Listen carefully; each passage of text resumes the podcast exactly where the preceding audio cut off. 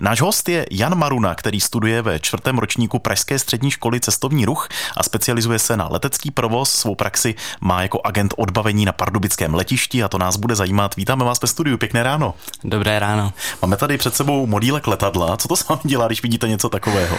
Určitě spoustu vzpomínek právě z letiště a školy. A proč jste se rozhodl vrhnout se na tuhle dráhu leteckou? Vlastně celý to začalo tak nějak v sedmé třídě, kdy jsem se do, vlastně mamka mě vzala na letiště, na aviatickou pouť a tam to celý odstartovalo, když jsem našel právě zalíbení v letadlech. A původem jste s Chrudimi, říkám to dobře? Ano, mm-hmm. říkáte správně. A potom teda v Pardubicích vás to hodně ovlivnilo, ovlivňuje dodnes, protože pracujete, jak jsme zmiňovali, jako agent odbavení. Co přesně to znamená? Vlastně ta práce spočívá na přepážkách jak informací, tak uh, na přepážce odbavení check-in, kde odbavují cestující a 拉伸 taky zahájení odbavení. Tak to si trochu podrobněji můžeme rozebrat. Já jsem se díval, že check-in agent, dříve se mu říkalo provozně technický pracovník, ale jednalo se o to tež takové prvotní odbavení cestujícího. Když je to prvotní odbavení, tam asi dochází k různým situacím. Určitě dochází tam ke spoustě zvláštních i situací, co se jen tak nestávají běžně. A vybavíte si něco třeba zajímavého, co vás i pobavilo nebo překvapilo? Určitě mnohokrát chtějí cestující odbavit nadměrná zavazadla, která nemají zaplacena předem a jsou to častokrát i stany, třeba plážové, což se úplně nehodí. A stane se někdy, že nějaký let se odbaví úplně bez komplikací, nebo pokaždé tam aspoň nějaká drobnost je? Pár takových letů bylo, ale opravdu jich není mnoho. A jak si zachová člověk optimismus, aby působil dobře na cestující, protože přece jenom je to první člověk, kterého někdo potká jako cestující na mhm. letišti, tak je asi potřeba vytvořit správné klima.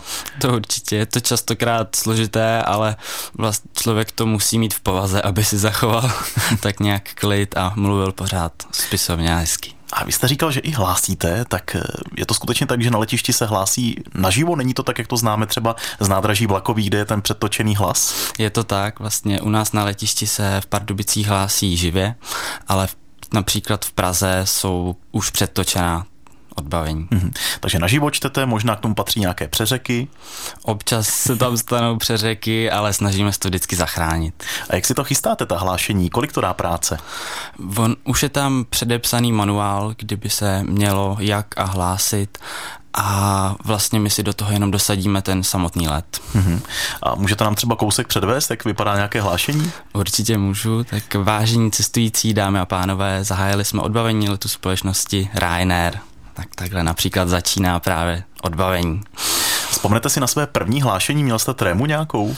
Určitě jsem trému měl, mnohokrát jsem si předčítal manuál, abych to řekl správně, spisovně a doslovně, ale všechno dopadlo správně, jak mělo a byl jsem potom šťastný. Kolik se vás tak točí na té směně na tom, že může někdo hlásit na letišti? Kolik to je lidí? Já bych odhadoval takových 20 lidí v celkově na všech přepážkách a je to tak nějak odhadem těch 20. A jak často vůbec zní nějaký hlas tady na pardubickém letišti? Je to vlastně na začátku odbavení, později například, když cestující se zdržují dlouho v uh, veřejné hale a potom při nějak řekl bych třeba při opuštěných zavazadlech. S tím, jak postupuje technika, už jste říkal, že na větších letištích je ten hlas automatický. Nemáte strach, že třeba přijdete o tu práci, že už nebudete hlásit do budoucna? Určitě ta možnost tam je, ale zatím s tím problém není. Já jsem spokojený, jak to je.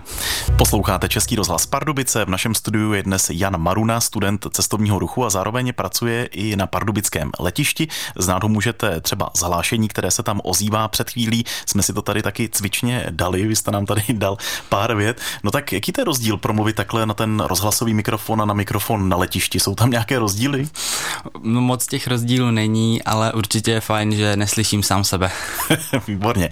A teď pojďme k tomu, jak budete pokračovat dál a jak jste se dostal k tomu, že jste studentem té střední školy dopravní v Praze. Co vás k tomu vlastně přivedlo, jsme už naznačovali. A proč právě je ta dopravka u vás? Vlastně ono v České republice není moc těch možností, kde studovat tu dopravu, na tož letectví a vlastně přesně to letectví jsou pouze tři školy v republice a tak ta Praha byla pro mě nejbližší nejbližší, co jsem chtěl. A pokračovat budete na Pardubické univerzitě, je to tak? Určitě bych tímto směrem chtěl směřovat. Ale ještě to asi není jisté. Ještě to jisté není, ale doufám, že tomu budu napomáhat co nejvíc. Co je tam potřeba, aby se člověk dostal na Pardubickou univerzitu a mohl studovat eh, právě ten obor technika, technologie a řízení letecké dopravy? Určitě tam tolik těch požadavků vlastně není. Přijímat žádné přijímací řízení tam není, pouze z vysvědčení střední školy a maturitního vysvědčení. A potom jednou, čím byste chtěl být? Chtěl bych to směřovat směrem pilotním prozatím. Takže pilot. Určitě. A tam už je asi potřeba přece jenom něco umět. Nějaké té znalosti určitě je tam potřeba a toho bych chtěl nabít právě na Pardubické univerzitě. Někdy se mluví o tom, že je potřeba i trochu peněz, aby člověk byl pilotem. Nevím, jak je to v dnešní době. Určitě v dnešní době, na tož po té covidové době si te, se ty ceny opravdu navýšily. Taky jste mi říkal, že v roce 2024, tedy letos, budete začínat pilotní výcvik na vrtulová letadla, takže tam už skutečně to přijde, to vaše pilotování do pravé praxe. Určitě, už se na to těším a vlastně se začátkem studia na univerzitě bych chtěl začít pilotní výcvik.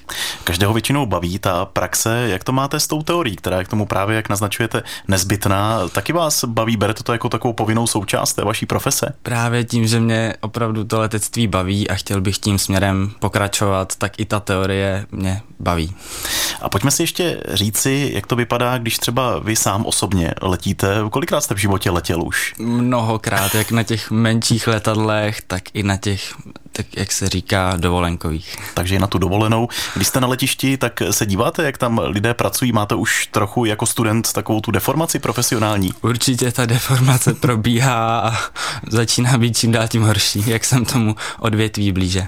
A taky třeba někomu tam říkáte něco, nebo se snažíte být inkognito na tom letišti a, a prostě si jenom myslíte svoje, když náhodou něco není úplně ideální? Snažím se ovládat, ale někdy už to nejde. Mm-hmm.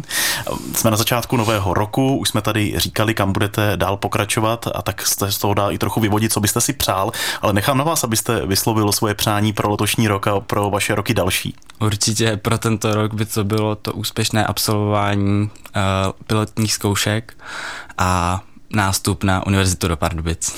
Tak vám budeme přát, aby se vám dařilo v té vaší začínající kariéře a závěrem ještě jednou můžeme schrnout, že naším hostem byl Jan Maruna, který momentálně studuje ve čtvrtém ročníku Pražské střední školy cestovní ruch a specializuje se na letecký provoz a svoji praxi má teď na pardubickém letišti vlastně jako brigádní bychom mohli říci. Dá se tomu říct. Tak. tak díky za tento rozhovor, který nás nechal trochu nahlédnout do zákulisí té letecké dopravy a ještě jednou hodně štěstí a mějte se pěkně naslyšenou. Děkuji vám taky naslyšenou.